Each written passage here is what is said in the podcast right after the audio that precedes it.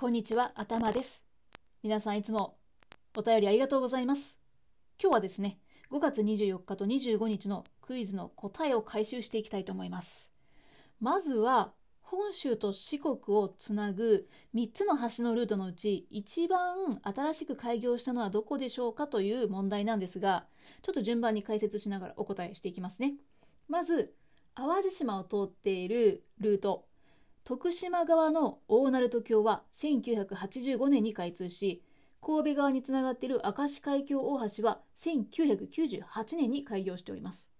そして、岡山県と香川県を結ぶ瀬戸大橋、こちらは1988年に開通しております。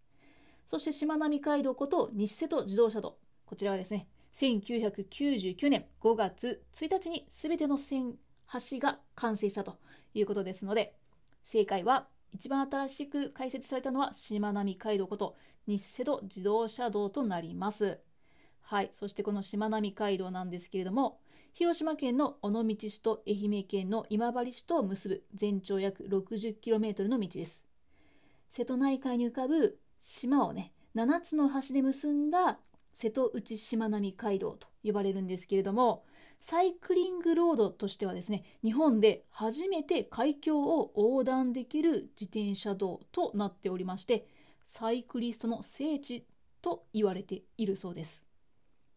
特徴的な島をご紹介したいと思うんですけれども、まず皆さんご存知でしょうか？村上海賊ゆかりの島が2つありまして、1つが因島、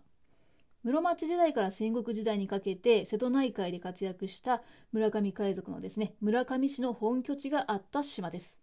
そして大島と呼ばれるところは村上海賊の娘というね、まあ、舞台となった野島のね、城跡が見える場所となっていまして、村上海賊ミュージアムなるものがあるそうですね。そしてもう一つ、